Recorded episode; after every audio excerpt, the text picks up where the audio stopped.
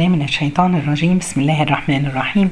والصلاة والسلام على سيد المرسلين سيدنا محمد وعلى آله وصحبه وسلم أجمعين. يوم جديد في رمضان. النهاردة درسنا بعنوان أين قلبي؟ سبحان الله. هبتدي بمجموعة قصص قصيرة. وناخد منها عبرتنا النهاردة.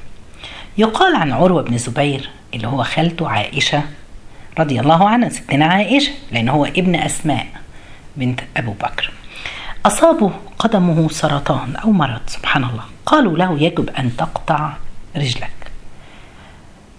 آه فقالوا له نسقيك المسكر حتى لا تشعر. فقال لا أستعين بمعصية الله على طاعة الله. فقالوا نشربك مخدر. فقال لا أحب أن يسلب جزء من أعضائي. فقالوا فهو فقالوا نأتي بالرجل رجال تمسكك. فقال أنا عندي الحل. أنا أعنكن على نفسي. قال دعوني أصلي. وعندما أسجد ولا أتحرك.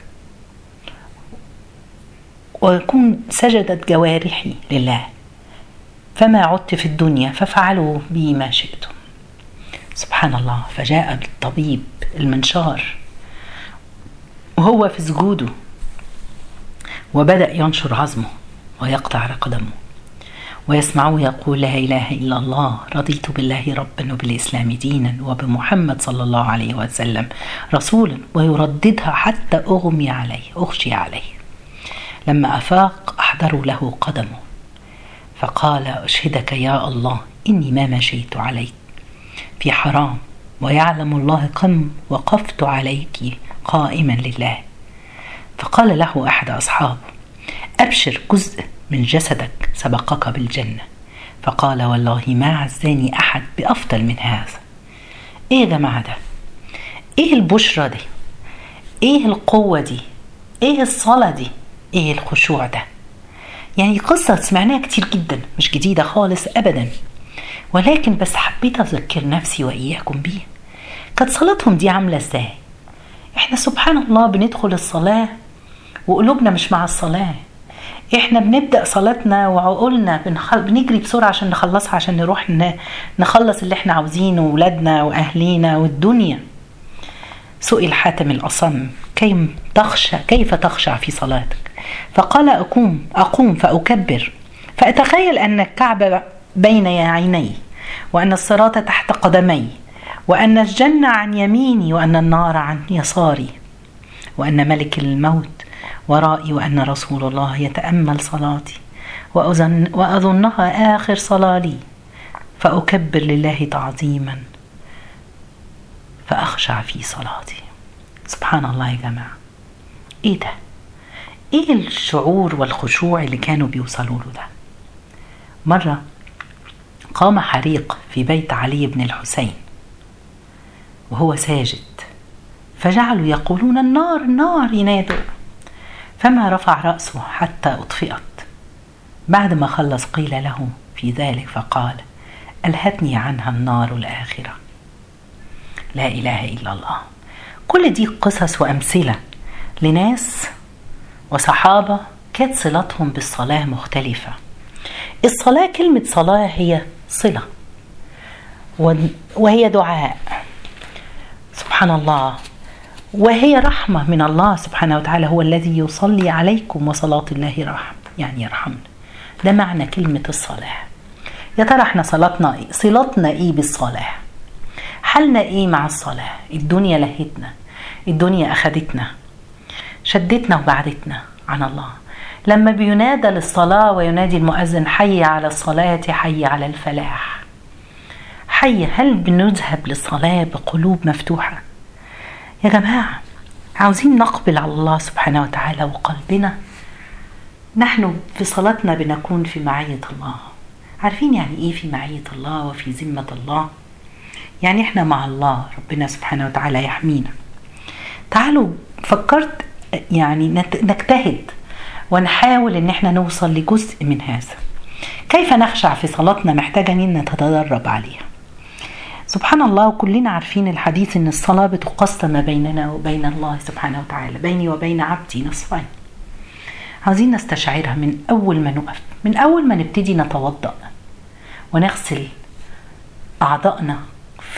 ده التمهيد والاستعداد للصلاة. كل ما بتوضى وبغسل عضو من أعضائي الرسول عليه الصلاة والسلام قال لنا الذنوب بتتساقط من إيدي تتساقط من فمي. ذنوب العينين والوجه اللي أنا بصيت بيه على حرام إيدي اللي أذيت بيها حد كل نستشعر كل ده وإحنا في وضوءنا بعد كده نقف إلى الصلاة. نقف واتجه للقبلة نشعر إن إحنا واقفين قدام الله سبحانه وتعالى. أول ما بقول تكبيرة الإحرام تكبيرة الله أكبر الله أكبر من كل شيء الله أكبر من مشاكلي الله أكبر من ولادي الله أكبر من الطبخة اللي على النار اللي أنا بجرى بسرعة الله أكبر من شغلي اللي أنا بسرعة عاوزة أخلص عشان أروح أبعت الإيميل دوت. سبحان الله في حركة الله أكبر بنرمي الدنيا ورا ظهرنا. لو استوعبنا ده وإحنا واقفين صلاتنا هتبقى فيها شكل تاني. قلت الله أكبر. وقفت وبدأت أقرأ الفاتحة. أشعر بالحوار اللي بيني يدور بيني وبين الله سبحانه وتعالى. الحمد لله رب العالمين. ربنا سبحانه وتعالى يقول حمدني عبدي. الرحمن الرحيم. أثنى علي عبدي. مالك يوم الدين. مجدني عبدي. إياك نعبد وإياك نستعين. الآية دي اللي هتقسم الصورة نصفين الثناء قبلها والدعاء بعدها. ربنا بيقول إيه؟ هذا بيني وبين عبدي ولعبدي ما سأل. سبحان الله استشعروا إياك نعبد. نعبدك يا الله في صلاتنا نعبدك في صيامنا نعبدك ونستعين بك. الإعانة نطلبها دايما من الله سبحانه وتعالى. نستعين بالله في إنه هو يوقفنا قدامه ونرزقنا الخشوع. بعد كده اهدنا الصراط المستقيم. ندعو الله. هذا لعبدي ولعبدي ما سأل. هنسأل إيه وندعو الله؟ اهدنا الصراط المستقيم. الطريق الصح يا الله. العمل الصح والصواب اللي يقربنا إليك. صراط الذين أنعمت عليهم. لو استشعرنا مين اللي الناس أنعم الله عليهم. نستشعر في الركعة الأولى الصحابة. نستشعر في الركعة الثانية أحد التابعين ولا تابع التابعين نستشعر عمر بن عبد العزيز. كل ركعة نستشعر فيها. الصراط المستقيم. الناس اللي ربنا هداهم. أنعمت عليهم يا رب.